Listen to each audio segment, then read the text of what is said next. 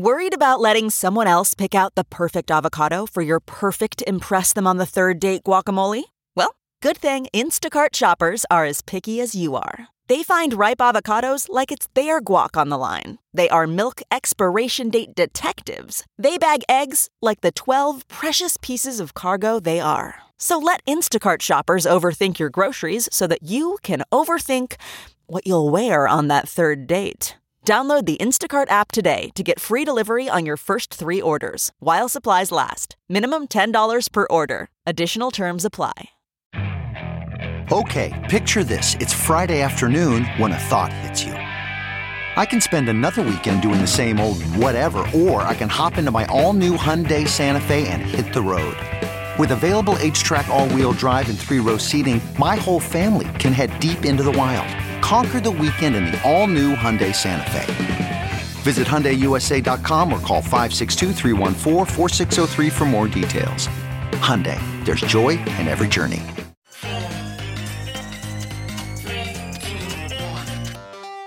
Welcome back to The Breakdown with me, NLW. It's a daily podcast on macro, Bitcoin, and the big picture power shifts remaking our world. The breakdown is sponsored by Nexo.io and Casper and produced and distributed by Coindesk. What's going on, guys? It is Saturday, March 6th, and that means it's time for the weekly recap. First of all, this week, let's discuss the macro environment. I'm continuing to see debates on Twitter about whether Bitcoin's sideways slash down price this week had to do with larger macro volatility or that was just a convenient narrative.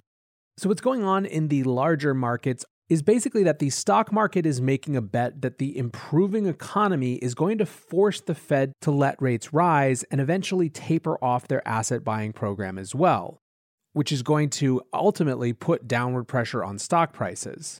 Ben Carlson put the irony perfectly in a tweet saying last year, Why is the stock market rising when the economy is getting worse? This year, why is the stock market falling when the economy is getting better? Either way, as my show on Thursday was all about, this has brought up a ton of questions around Bitcoin correlation. If you didn't happen to listen, my basic thesis is that stocks' correlation to Bitcoin has more to do with the fact that stocks have taken on a store of value safe haven role in the context of forever suppressed interest rates than it does with Bitcoin's risk asset nature. If we're talking about short term correlation, however, I do think that given how much of the upward price pressure has come from institutional allocation mandates, it could make sense that in the short term, some of the buying pressure could have been put on pause in the context of larger resets. Frankly, there could even be some profit taking for institutions that got in around 20K, 25K. Inevitably, I think that when there are actors who don't have a strictly Bitcoin only mandate, what's happening in other parts of their portfolio will have some connection to Bitcoin. But it doesn't necessarily have that much to do with people making a specific macro analysis vis a vis Bitcoin as much as it being a byproduct and externality of their larger trading strategy.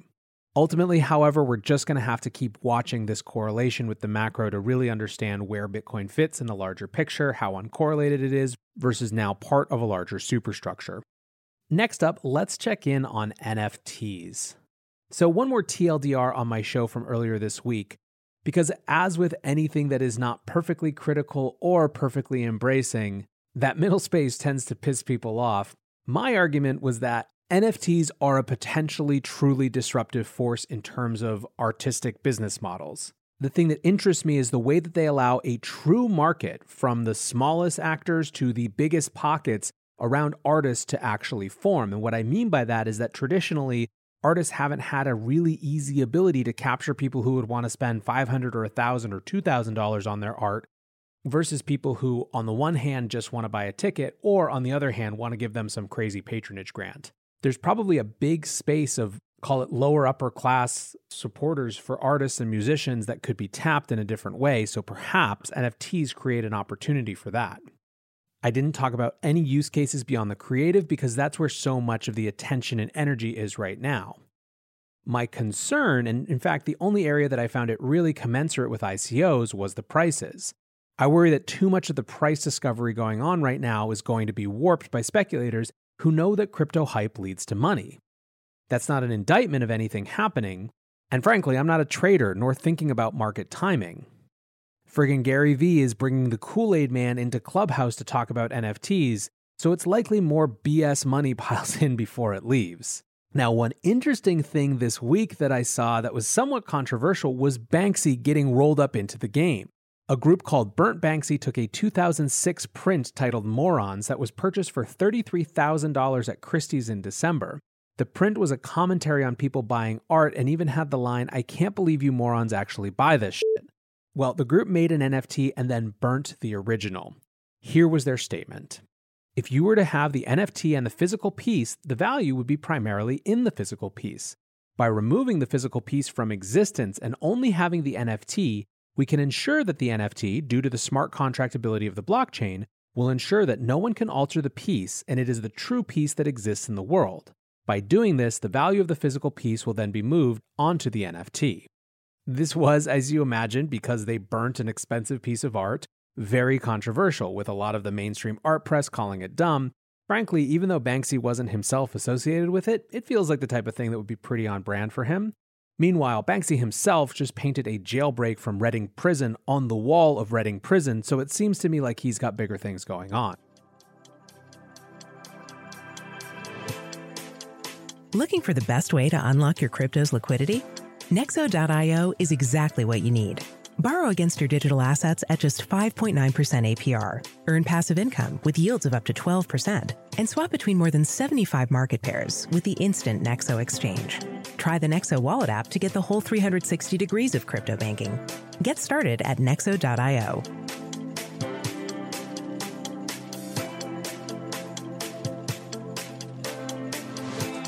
Until now, blockchain technology has been a series of compromises. No Layer 1 protocol exists in the market that supports everything enterprises, developers, and consumers need from decentralized applications. Meet Casper. Casper provides the blockchain ecosystem with a solution that makes no compromises around decentralization, security, or performance. Learn more at casper.network. Finally, let's circle back to institutional adoption and close the loop on the other point from the beginning of the show. It's always healthy on a week where there has been some sort of big pullback in price or just stop momentum to zoom out again. And this is especially true when the supposed culprit is slow moving actors like institutions. So let's go look at the other institutional news from the week. JP Morgan held a macro quantitative conference on Thursday. It featured 3,400 investors across 1,500 institutions and they were surveyed about their thoughts on cryptocurrency. Here's the way the block summed it up. They said cryptocurrency's reputation is shifting to greater legitimacy, but the coin hasn't lost its risky and crime related perception. So, of these people surveyed, a tenth of the firms say they have invested in crypto. Of those who haven't, 22% say they're likely to do so, while 78% said they were not. 58% of participants believe that crypto is here to stay, and 7% said that it will become one of the most important assets. On the other hand, 21% said it's a temporary fad, and 14% said it's rat poison squared. The fact that twice as many people said rat poison squared as said it was likely to become one of the most important assets likely gives you a sense of who might have been at this conference. Of course, actions speak louder than words, so let's look over at some reports around actions. The block is reporting that Charles Schwab, a $6.8 trillion asset firm, is in the process of considering several different firms with whom it can partner to offer white label services around crypto brokerage and trading. This would be another huge entrant into that market. And it makes sense given that basically all of its competitors are also trying to race to get in this game. As I've said multiple times on this show, the race to be the white label provider for these traditional financial institutions to offer crypto services is going to be one of the big behind the scenes business battles of 2021. And then there was a very different survey. Goldman Sachs conducted a survey of clients, and these were the biggies. Pensions and sovereign wealth funds, macro funds, hedge funds, banks, and insurance made up the majority of the respondents, of which there were 280. Of those 280 respondents across all of those categories, 40% have crypto exposure. And what's more, 61% expect their digital asset holdings to increase in the next 12 to 24 months.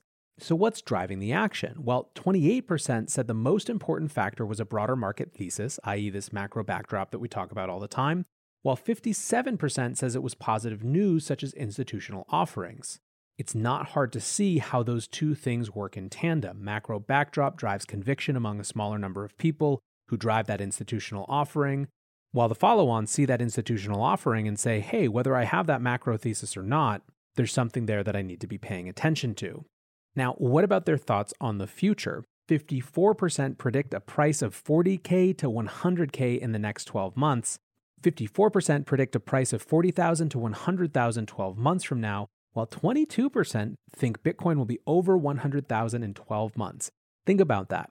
Pensions, macro funds, sovereign wealth funds, hedge funds, banks, and insurance companies. Of the respondents, 22%, more than a fifth, think Bitcoin will be over 100,000, more than 2x from where it is today in 12 months.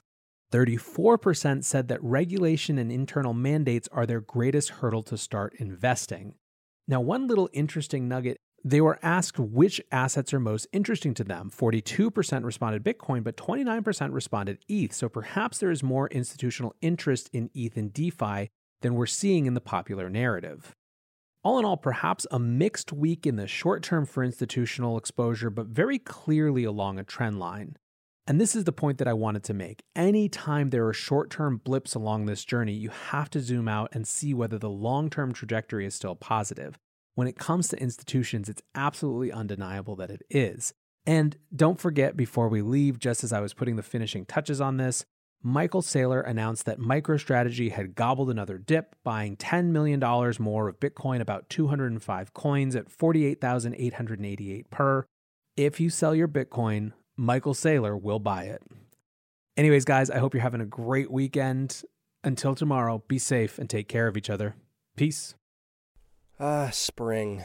Nothing like the world progressing towards summer to inspire your own progress. That's what life's all about in your career, relationships, and your finances. Let's talk about that last one. With the Chime Secured Credit Builder Visa credit card, it's easy to start building credit with everyday purchases and regular on time payments with no annual fees or interest. So your weekly grocery run can feel even more productive, and that morning coffee can taste like a little victory. And if your credit scores grow, so could your opportunities to get lower rates on loans, like for a new ride or finally having a home to call your own. Sounds like progress, right? With Chime Secured Credit Card, you can start improving your credit scores right away. Get started today at chime.com slash build. That's chime.com slash build. Chime. Feels like progress. The Chime Credit Builder Visa Credit Card is issued by Bancorp Bank NA or Stride Bank NA, members FDIC. Out of network ATM withdrawal and OTC advance fees may apply. Terms and conditions apply. Go to chime.com slash disclosures for details.